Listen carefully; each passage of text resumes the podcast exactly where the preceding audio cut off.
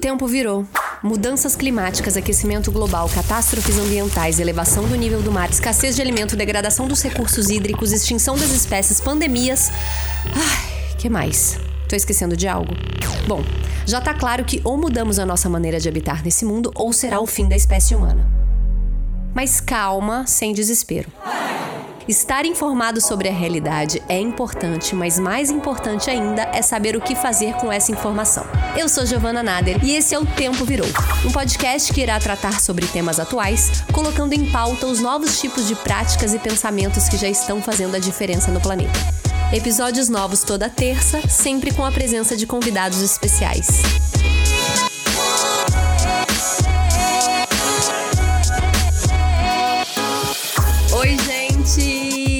Aqui no fim dessa temporada. Esse é o nosso último episódio. Foram 30 ao todo. E às vezes eu nem acredito que já foram tantos episódios, tantas pessoas incríveis que sentaram, entre aspas, nesse nosso sofá virtual. E vocês já cansaram de ouvir a história de que esse podcast nasceu em meio à pandemia. Ele é um filho do confinamento. Foi onde eu aliei essa necessidade de ficar em casa durante esse período com a minha vontade de falar, de aprender mais sobre questões ecológicas, que inclusive também estão relacionadas a essa pandemia. E eu vi no podcast uma ferramenta para comunicar é, sobre ecologia de uma outra maneira. Mas mais do que tentar preencher uma lacuna de informação relacionada a questões ambientais, o nosso objetivo aqui sempre foi a gente ser propositivo de alguma maneira, né? A gente tentar abordar esses temas com muito afeto, com muita esperança com os nossos convidados. E tem uma frase que eu ando gostando muito de repetir, que foi o nosso mote aqui, que é: se tem muita gente querendo destruir o mundo, também tem muita gente querendo proteger. E são esses últimos que a gente está aqui exaltando sempre. Então, para fechar essa temporada com chave de ouro, com muito afeto, leveza e esperança, eu decidi que esse último episódio seria com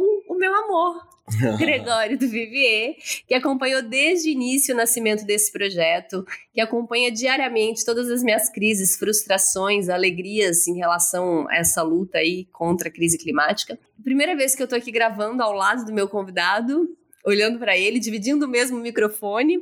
Greg, dá um alô para os nossos e aí, ouvintes. pessoal, tô emocionado até aqui com essa apresentação. Eu, primeira vez também que eu vou participar, ao invés de só ouvir. Sou fã, eu tô amando esse podcast, conheci um monte de gente foda.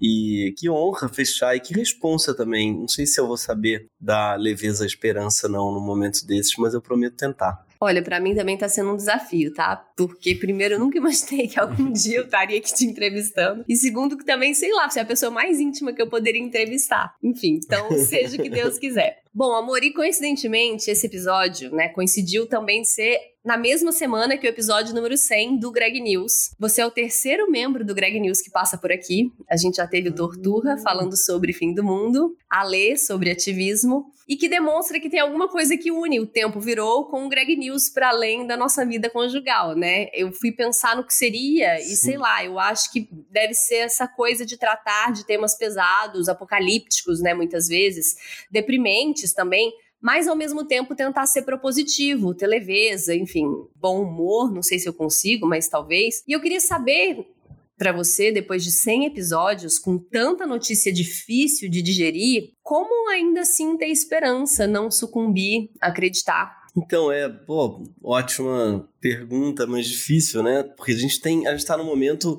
esse ano foi muito difícil, acho que para todo mundo. E fazer o Greg News, às vezes eu tenho a impressão que tornou ele mais difícil para mim, porque a gente fica escarafunchando no esgoto, né? O nosso trabalho a gente brinca que nós somos escafandristas de esgoto.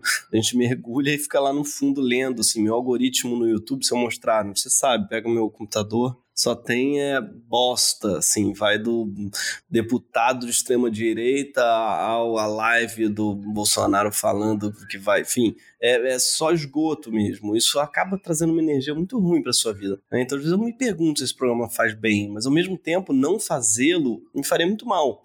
Porque a gente não consegue não pensar nisso, né? Uhum. A gente sabe bem disso, sim. É você, a gente tenta, ah, vamos, vamos né, fazer, vamos é, pensar em outra coisa, vamos fazer quando a gente vê, é um assunto que volta e que eu não conseguiria, por exemplo, tá pensando, tá, tá, tá fugindo, tá, tá fugindo do assunto e com a cabeça em outro lugar sabe? A gente, né, eu acho que você tem isso também em comum, assim, a, a, o, o engajamento, não, ele não é pensado, não é uma estratégia, mas ele é uma saída, ele é pra gente, eu acho que uma saída. Uma né? maneira de você fazer algo com o que está acontecendo, né? Enfim. Exatamente. É, você vai é... ficar de braços cruzados ou você vai fazer. Exatamente. Sei lá, você ele vai é mexer. terapêutico. Né? Então, para mim, a saída, entre aspas, disso tudo é o engajamento é a, engajamento na política, na causa, na, né, é você abraçar uma causa e é tão emocionante você ver que fez alguma diferença. Então, no Greg News, eu fico muito emocionado de pensar que a gente fez alguma diferença, nem que seja só na felicidade das pessoas do nosso campo, né? Eu sei que ele é um programa que fala muito com a nossa bolha, mas eu acho que a nossa bolha precisa de carinho, ela precisa de programa, ela precisa de humor, a gente precisa também rir. Uma vez a Laerte falou uma coisa que eu nunca esqueci, falou: "Olha, o humor, ele ajuda muito na guerra, mas não, não só como munição para as balas, mas também como alimento para as pessoas que estão dentro das trincheiras. E eu acho isso bonito, eu acho que para todos nós, assim, a gente tem que pensar também no bem-estar e na felicidade de quem está nas trincheiras. Eu acho que essa é uma das funções também nossas do humor e como seres humanos, como amigos, assim, a gente pensar se nossos amigos estão bem, como é que tá esse povo todo que está nas trincheiras lutando, né? E eu fico imaginando também como é desafiador você fazer humor em meio à tragédia, né? Ou da tragédia em si. Que eu imagino que deve ser uma preocupação para vocês, né? Como fazer isso sem errar a mão? Como que é fazer humor em cima do apocalipse, assim? Como vocês lidam com isso? É muito difícil, porque ao contrário do que as pessoas acham, às vezes elas acham assim, ah, deve ser fácil fazer humor porque a piada tá pronta, né? Ah, já, já, já tá, já, a realidade no Brasil já é engraçado. Cara, eu não acho engraçado, não. Eu acho trágica. Eu acho que fazer humor na tragédia é muito mais difícil. É bem isso que você falou. É um apocalipse, o mundo está acabando, o seu prédio está pegando fogo, né? Você não faz um poema sobre o fogo, você não faz uma piada sobre o fogo, você grita fogo, pelo amor de Deus. Então, nesse momento em que o Brasil está pegando fogo, a gente às vezes tem que parar de fazer piada quase é. e falar. Tá pegando fogo, pessoal. Daqui a pouco voltamos com as piadas. Nem sempre o humor é possível no Brasil. Sim. Às vezes, às vezes não. Às vezes ele tem que conviver com uma pausa para fazer uma, uma denúncia mesmo. Então é, é, engraçado porque acho que essa é uma diferença muito grande entre a gente e a tradição do humor anglo-saxã, né? Que é assim essa tradição que a gente bebe, lê muito, uh, seja dos americanos, né? Dos ingleses, com comedy news, no qual o Greg News bebe como fonte assim de formato, não é? Last Week, Tonight, sei lá o que, são uh, realidades nas quais é mais fácil você ser niilista, sabe? Feito era o, assim, o, tradicionalmente, né, o stand-up americano tal. Niilista, eu quero dizer, mas assim, estou exagerando, mas você dizer é tudo mais ou menos igual, você fazer um humor anárquico nesse sentido, assim, todos são igualmente ruins, fora todos.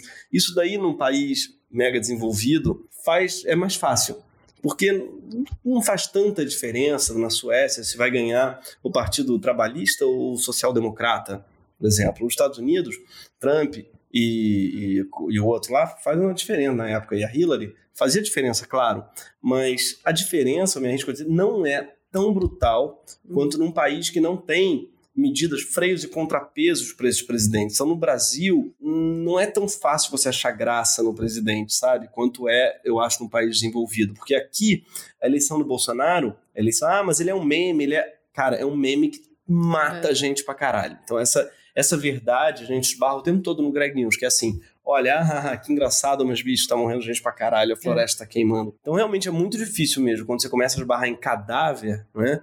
É foda. Fazer humor no velório, é. fazer humor no funeral é tenso pra caramba. Eu vejo isso também pela questão ambiental, né? Que é uma dificuldade memética mesmo, né? De fazer meme piada com essa coisa, sei Sim. lá, de fim do mundo, né? Mas por outro lado também pode ser um caminho de impactar. Eu fico sempre tentando, cara, quando você fala de aquecimento global, sei lá, quando eu tento falar disso em alguma rede social, alguma coisa, é tipo, não, eu tô falando com ninguém. Ninguém quer saber disso, né? Ou ninguém, ou mesmo que saiba, por mais que a gente saiba que dentro, né, a gente tem um universo mais de esquerda, que já tem essa consciência, ainda assim. Não, ninguém quer saber saber. Toda... Não, e ninguém faz nada para mudar. A Não. gente não vê ninguém diminuindo o consumo de carne, a gente não vê ninguém, né? Todo mundo ali jogando problema pra tipo, ah, mas esse governo que não faz nada, não sei o quê, ou, né? Enfim. Total. Eu acho que a indústria da carne diz muito sobre isso, né? Todo Muita. mundo sabe que é, a indústria da carne é um grande problema, Claro. mas ainda assim a gente não vê ninguém ao nosso redor fazendo um mínimo esforço de diminuir. Sem toda razão. É, é o, acho que é o assunto mais impopular do mundo. Eu acho muito legal esse podcast, muito corajoso, porque a verdade é que é o assunto isso, menos, ah, é- menos querido do planeta. Você vai falar que esse momento global, ai meu Deus, eu vou ter que, ai, eu vou ter que parar de comer. Lá vem ela dizer que eu vou ter que, ai, é, é, ele vem junto com uma carga negativa.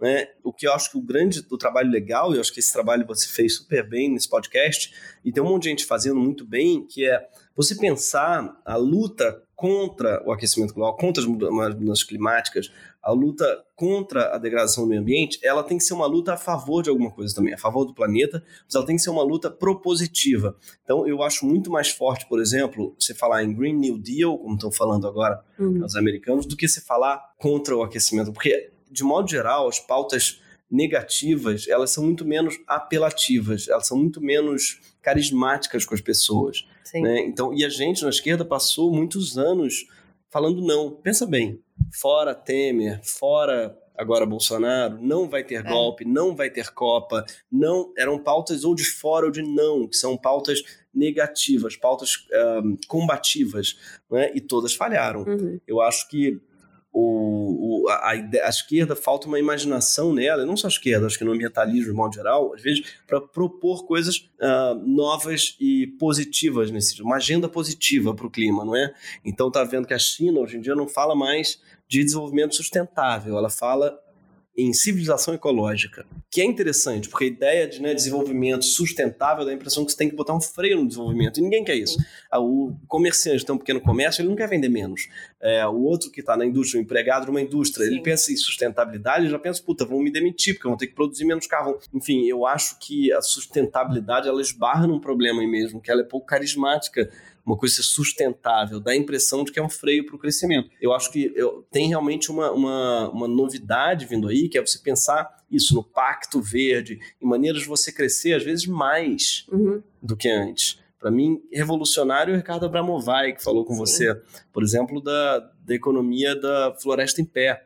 Total. Você pode ganhar muito dinheiro com a Amazônia em pé. Então você sai daquela coisa tipo, é sagrada, a Amazônia é sagrada, então ela precisa estar de pé. Que sagrada é um cacete, sabe? Eu não caio nesse papo, acho que ele é muito inútil. Temos que pensar nos, na beleza de uma floresta. Não, não é beleza, não é Uhum. sagrado, não tem nada a ver com isso. Tem a ver com sobrevivência do país, sobrevivência Sim. como espécie, e tem a ver com a potência financeira, inclusive, de um planeta é, em pé, um planeta verde, né? Sim. E tal. E como a nossa ruína, inclusive financeira, vai ser o desmatamento. Agora a China, isso ficou claro, né? Não sei se você viu, a China cresceu o PIB da China na pandemia. Aí todo mundo tá falando, tá vendo? A China propô, ela provocou essa pandemia. Não tem, obviamente, nada a ver uma coisa com a outra. Mas o que prova o PIB da China ter crescido é que o isolamento social foi bom para a economia. É o país que mais fez isolamento social foi a China e o PIB cresceu. Ou seja, essa coisa de ah, ou salva vidas ou salva economia é obviamente uma falácia. O Brasil tentou salvar a economia,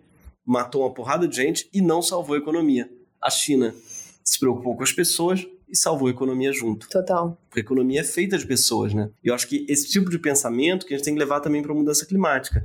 Crise climática não é algo que a gente tem que combater somente. A gente também tem que propor é, uma agenda positiva. O que isso quer dizer? A gente tem que, o que, que a gente vai fazer, não o que a gente vai deixar de fazer. Sim. Então, ao invés de pensar só em assim, não vamos comer carne, talvez no caso a gente pensar o que, que a gente vai comer, né? o que a gente vai fazer. Então tem esses chefes veganos maravilhosos, estão com um monte de receitas incríveis. Tem restaurantes populares veganos surgindo cada vez mais a preços bons. Né? Tem mercados como é, o Raízes do Brasil, do, do, no Rio de Janeiro, o Chão em São Paulo. Mercados maneiros, legais, de comida boa, Uhum. é, sabe? Sobretudo vegetais e tal. Então eu acho que isso daí que eu tenho a impressão de que vai mudar a cabeça das pessoas, assim, que vai tornar o ambientalismo mais sexy. Sim. É. Total. Você dá uma criatividade para as pessoas, né? Ó, pode se abrir um portal, né? Um novo mundo de comportamentos, de coisas que você vai aprender, que você pode uma soberania, uma autonomia alimentar também, né? De você, uma alquimia. A gente tem muito isso, né? A gente acho que nessa pandemia a gente evoluiu muito para essa questão da carne, do, do, tirar a carne, né, da nossa mesa, do Sim. tipo, muito por influência também da sua irmã, Bárbara, maravilhosa. Super vegetariana. Que, enfim, né, a gente... Vegana até às vezes, né, na maior parte das vezes. E minha irmã Teodora também. Também, mas assim, de fazer comidas, né, e totalmente livres de carne durante semanas. Total. A gente ficou comendo e deliciosas, com ela. né? Porque às vezes o veganismo, você fica... A gente mesmo achava, né, ficava meio preso naquelas coisas veganas, gosto de veganos, as sojas ou sei lá o quê. E a Bárbara, minha irmã, por exemplo, ela adora pegar uns restos de brócolis e juntar com aveia e botar ali junto com azeite e fazer um bolinho que parece que está comendo um bolinho de um bolinho frito de bacalhau, sei lá o que, e é um, são um, né, umas sobras de um brócolis com uma aveia, sei lá o que, que fica crocante, fica salgadinho, tô com água na boca até de lembrar. Então, esse é bem isso mesmo, assim, né? Você propor as gostosuras novas que a pessoa que não é vegana não conhece. Sim. Então, você vai abrir portas novas ao invés de fechar as portas que a pessoa já já conhece. É uma coisa que eu acho que você fez, já que a Giovana, a Giovana sempre foi entrevistadora do podcast, acabou não falando dela, claro. Mas caso você por acaso não conheça, não, de verdade, assim, o que o que você e a Raquel fizeram no Gaveta, né? a Giovana, vou, apresentar então, caso a pessoa não conheça. O Gaveta é um projeto da Giovana e da Raquel Vitilino, e elas fizeram um, uma plataforma de troca na qual as pessoas levavam suas roupas e pegavam roupas de outras pessoas. Mas como é que quando você pensa nisso, você imagina, eu pelo menos quando ela me contou a primeira vez, mas um monte de gente trazendo as roupas, joga num bolo lá, e outra vem, cata num bololô de roupa aqui que cabe, e aí você imagina a troca com uma certa zona e uma coisa meio de roupa suja velha. E o que a Giovana e a Raquel fizeram foi inserir nessa lógica da troca a curadoria, a experiência da compra, não é? que é gostosa você ir ver cabides, você vê e tal, na troca. Então as pessoas dão, elas selecionam os que prestam, que não prestam, põe num cabide lindo com uma puta curadoria, uma escolha, uma vitrine. Então dão um know-how de branding, ou sei lá o quê, para uma experiência de troca. Então eu acho que vocês ali deram uma chave para todos os outros campos, que é você tem que dar para a pessoa é, uma é, ferramentas, você tem que simular quase experiências Sim. prazerosas que elas gostam para tirar ela do, do, do, capitalismo. Então, hackear o capitalismo, é. né, usar ferramentas do capitalismo, tipo isso, o cabide, a exposição, a vitrine, né, a, experiência da compra, ela é prazerosa, as pessoas gostam disso. Então você vai simular isso, emular isso, Sim. hackear a experiência para algo que vai estar tá desviando o, o, sistema. E acho que isso aí dá para a gente fazer em todos os lugares. E eu acho que dá para você usar o sistema. Eu não acho que o sistema necessariamente te use, sabe? Eu, nesse sentido, eu sou fã do Enfio, aquele cartunista que foi, ele queria mudar o sistema, foi para os Estados Unidos tentar ser cartunista lá, porque ele achava que o capitalismo tinha que ser mudado dentro dos Estados Unidos. Né? Não rolou, mas eu acredito que poderia ter rolado. Assim, eu acho que as pessoas que conseguiram hackear o sistema, usar o sistema a favor, pessoas conseguiram uh, as maiores vitórias, eu acho, dentro da, da nossa sociedade. E eu acho que a revolução será divertida, será prazerosa ou ela não será. Né, para uhum. simular, para usar, é, hackear lá é, a frase, a fórmula famosa. Eu acho que ela será, claro, também feminista ou ela não será, ela será é, socialista ou ela não será, mas ela será também prazerosa, divertida. Ela tem que ter esse ingrediente. Uhum. Ela não pode ser moralista somente, Sim. combativa somente. Ela não pode ser só na chave do não, do que não pode, do anticapitalismo, né? Sim. Eu acho que a chave propositiva é muito boa, mas para isso precisa de imaginação. E eu acho que imaginação, quem vai ter não são os cientistas políticos, nem os economistas. Quem tem imaginação para inventar um sistema novo são os artistas, os comunicadores, sabe? Os, é, são as pessoas que trabalham nessa chave. E nesse sentido é muito útil a cultura, de modo geral. Porque Sim. a cultura ela é capaz de antecipar fenômenos, eu acho. Então, nesse sentido, eu acho que é, é muito. Assim, o Brasil pode sim estar na vanguarda, sabe, do mundo nesse aspecto, apesar de todos os governos. Mas tem uma cultura muito imaginativa, muito propositiva. E eu acho que é ela que vai apontar lugares, né? Utopias. São os lugares para os quais a gente quer viajar, direções. Né? Mas para isso a gente precisa de imaginação, eu acho também, né? Sim. É o, é o Zizek, que tem aquela fórmula, não sei se é dele, não, é do Mark Fisher. Mark Fisher que dizia: você é mais. A gente vive num momento em que é mais fácil imaginar o fim do mundo do que o fim do capitalismo. Né? Então Hollywood imagina o tempo todo o fim do mundo. Você vai ver o Nova York sendo detonada, Independence Day, Impacto Profundo. Você não vê nenhum filme sobre o fim do capitalismo né, de Hollywood. Você não vê, não, a gente não foi ensinado a imaginar é. isso. Mas eu senti que a pandemia acelerou essa, esse, esse, essa fala. Você não sentiu, não? Tô vendo muita gente, muitas colunas, muitas matérias, em muitos lugares batendo contra o capitalismo como eu nunca vi antes. É, eu acho que ficou muito gritante na pandemia a falha ética do capitalismo. Sim. Né? Uh, eu acho que, por exemplo, o, eu vi o Amoedo falando que nunca tinha defendido o Estado mínimo. Ele falou isso. Ele, ele viu, você não tem como defender o Estado mínimo numa pandemia. Faz o quê? Se vira aí, cada um abre teu comércio, cada um. Não, você precisa. Você precisa do SUS. Sim. Você precisa de um puta sistema único de saúde. Numa pandemia, isso fica claro mais claro do que nunca. Né? Você precisa, é, você precisa de uma rede de proteção, você precisa de uma renda mínima. Isso na pandemia fica claro. Ninguém, sabe, sensato se opôs ao auxílio.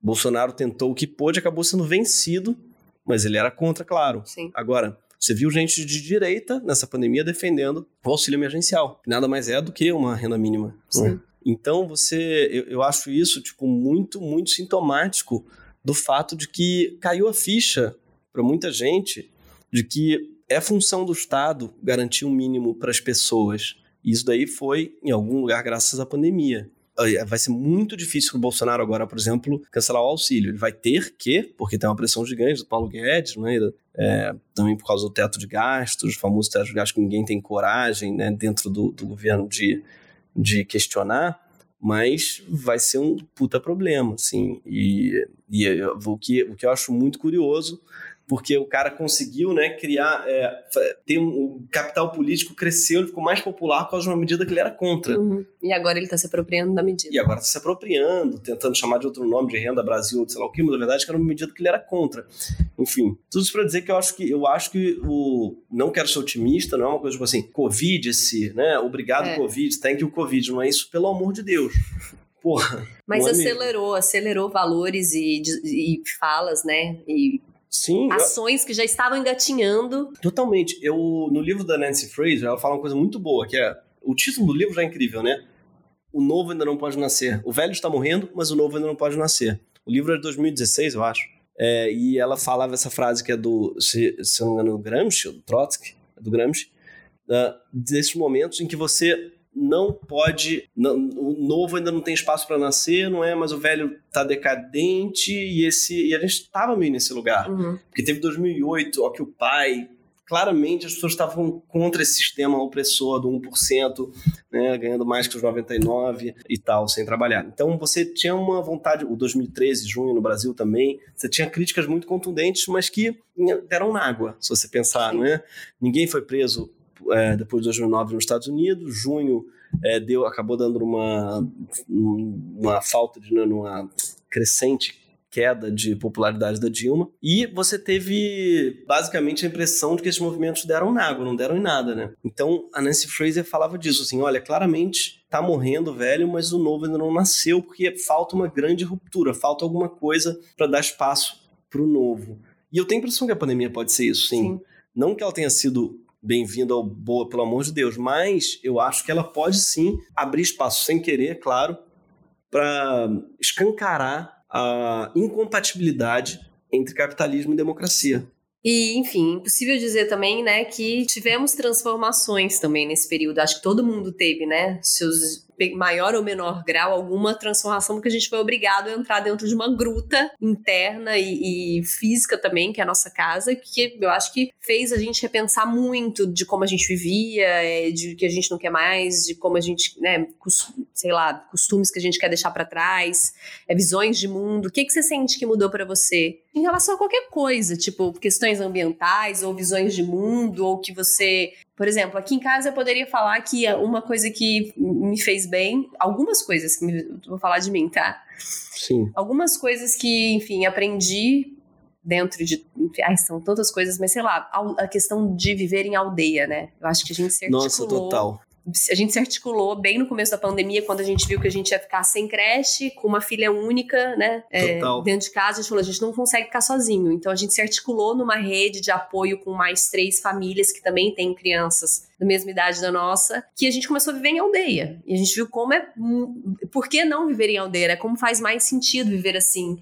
Todo mundo criando um filho de todo mundo e. É... Total enquanto um tá fazendo almoço, o outro tá ali brincando com eles, né? É. E, enfim, ah, preciso fazer uma reunião, fica aqui. a gente começou a se dividir. Total, é bem isso também para mim. Acho que isso daí foi a grande mudança. Também percebi que não faz sentido não viver em aldeia. Eu percebi o valor dos irmãos também. também. A gente, assim, não sei o que seria de mim sem, no meu caso, né, as minhas irmãs que ajudaram muito com nossa filha, com Marieta, e a gente de quebra também ficou aberta com o Valentim, que é o filho da minha irmã Bárbara, e meu irmão João ajudando também todo o meu programa eu estou fazendo graças a, a, a eles, que eu estou fazendo com essa equipe familiar, então dei muito valor a irmãos, tanto é que a gente quer dar um irmão para nossa filha o quanto antes, não é? Sua mãe também, maravilhosa, né? A gente precisa agradecer ela aqui também, Nossa. porque a gente montou uma creche parental na casa dela de horários regrados, almoço, jantar e brincadeiras e espaço infantil, né?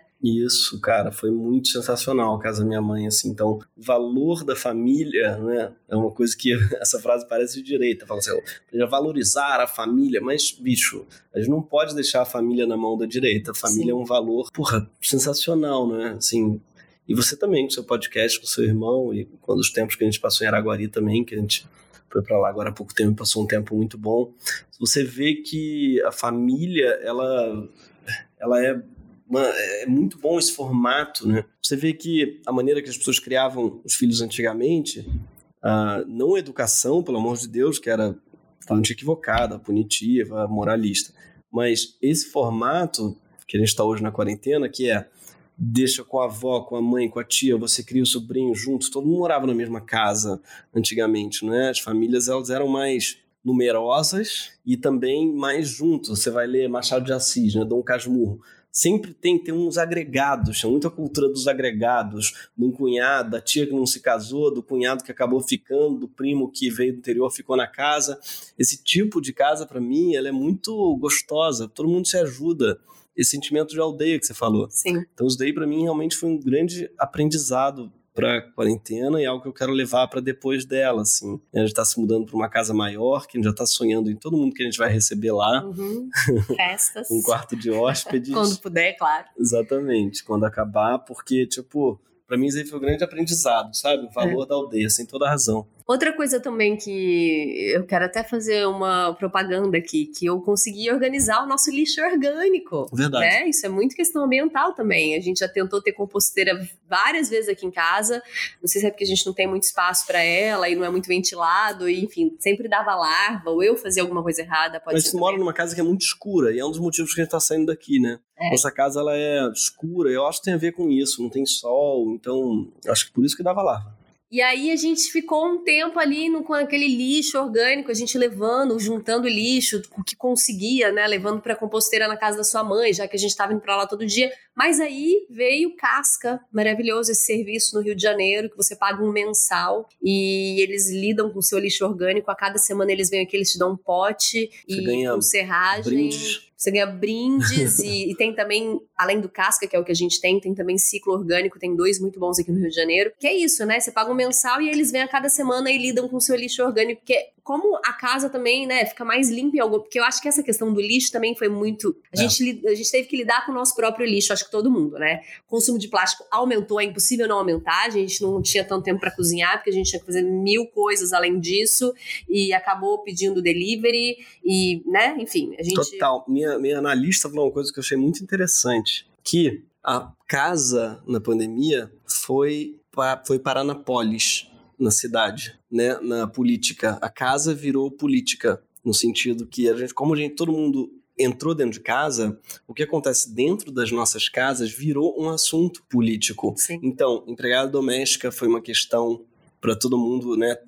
Todo mundo, claro, que eu conheço da nossa bolha, dispensou as pessoas que trabalhavam, eventualmente a diarista, pagando, não é? Pagando integralmente. Mas isso foi um debate, como é que se diz? As pessoas que não foram, não fizeram isso, foram alvos de debate, foi questionado. Teve o caso trágico do menino Miguel em Recife, que trouxe à tona uma realidade bizarra né, e muito atual ainda das empregadas domésticas. Então, isso foi um tema. Entregadores, que era um tema que as pessoas não falavam tanto, foi muito central. É que a comida dentro de casa, a própria alimentação, a faxina, as questões todas de ordem, né, mesmo de casa, assim, onde você mora, quanto que tudo isso acho que virou um assunto e era para ser mesmo, né? A Sim. casa faz parte, a casa é política, a maneira que você lida com a sua casa. E eu acho que a pandemia trouxe isso, assim, ela jogou problemas que antes eram domésticos para a esfera pública. Total. E eu acho isso muito positivo mesmo. Agora, engraçado, você estava falando do casca, eu lembrei dos brindes, e é exatamente aquilo que a gente estava falando, né?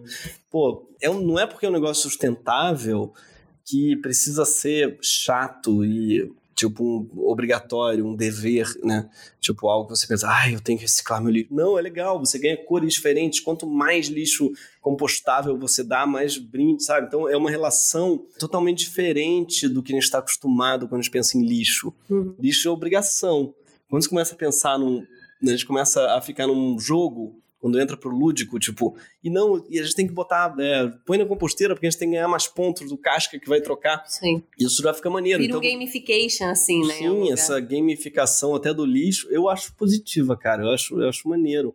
Talvez porque a gente veio dessa geração, né, é, assim, que cresceu no game e tal, eu acho que é maneiro mesmo você levar isso para experiências, não é, de sustentabilidade. Sim. Agora temos um quadro aqui que se chama Biblioteca Ecológica, mas não precisa ser ecologia hoje, que a gente dá dicas de, sei lá, tudo. O que, que você viu aí na quarentena que te inspirou, que você leu, que você assistiu? Bom, tem a Dia Tolentino, que eu já que te falei. A gente tá amando, era a minha dica de hoje. Ah, eu roubei, então não, fala você. Não, não, vamos falar juntos. Falso Espelho. Maravilhoso, uma ensaísta americana que fala com humor sobre feminismo e sobre. não é muito ácida e uma coisa meio que uma autobiografia com jornalismo investigativo por trás. Isso, são né? muitos gêneros juntos, né? Crônica com uh, jornalismo investigativo, com textão, com opinião, com assim, muito interessante. Pela Todavia, Falso Espelho. Nancy Fraser, que a gente falou aqui mais cedo, também. Amei ler tudo dela, cara. Uma feminista ambientalista, socialista, americana muito interessante, que foi outra coisa que fudeu minha cabeça nessa pandemia. Foi o episódio que eu fiz do Greg sobre cuidado, né, mas que veio junto com uma pesquisa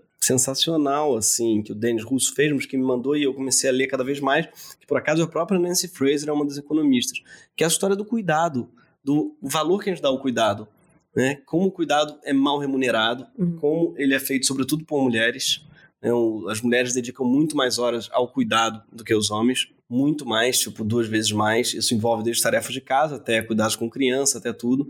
E como a grande moeda, o grande trabalho invisível do mundo é o cuidado. E a gente não vai resolver as coisas na sociedade se isso não for reparado, se o cuidado não for muito bem remunerado. E uma das maneiras de ser bem remunerado é ele ser igualitário, porque se só as mulheres fazem, os homens nem percebem que ele é feito nunca vão conseguir pagar direito por ele.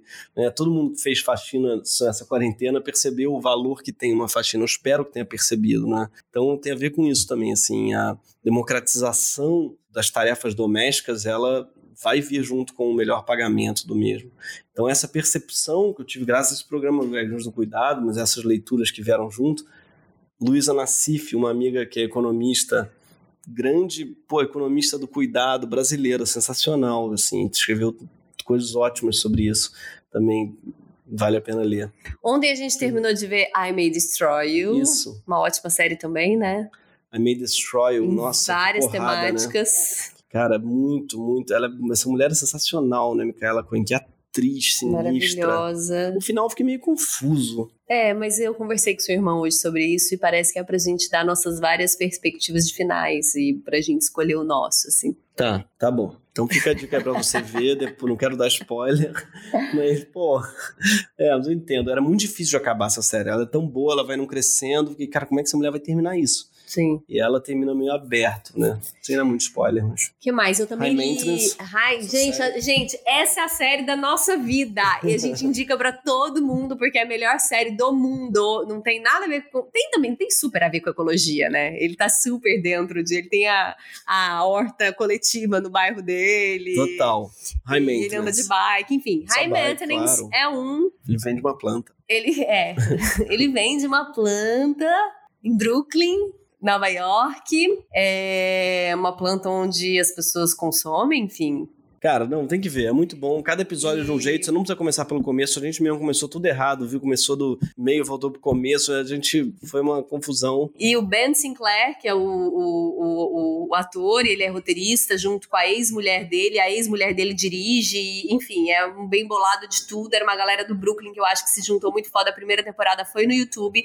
Foi tão boa que a HBO comprou e as outras no, na HBO. É uma linguagem muito maravilhosa, é um universo distópico, assim, de tudo que a gente vive, né? Um mundo que você fala assim, caramba, por que, que esse não é o mundo? E o roteiro é muito bom, enfim, a gente super indica essa série sempre. Que a gente fala sobre séries, né? Com qualquer pessoa a gente indica ela. E também eu quero indicar um livro que eu já indiquei no episódio passado, mas eu quero indicar nesse, Internacionalismo ou Extinção, do Noam Chomsky que é um livro fininho, mas que ele fala muito, ele reflete muito sobre é, a extinção humana, né? A extinção da espécie humana é o que a gente está diante aí, e a gente, por mais triste que seja, eu acho que a gente precisa encarar essa realidade e falar sobre ela. E, e são palestras, tem um evento nos Estados Unidos que chama Evento Chomsky, que vai gente do mundo inteiro para escutar ele, ele já tem 91 anos, acho.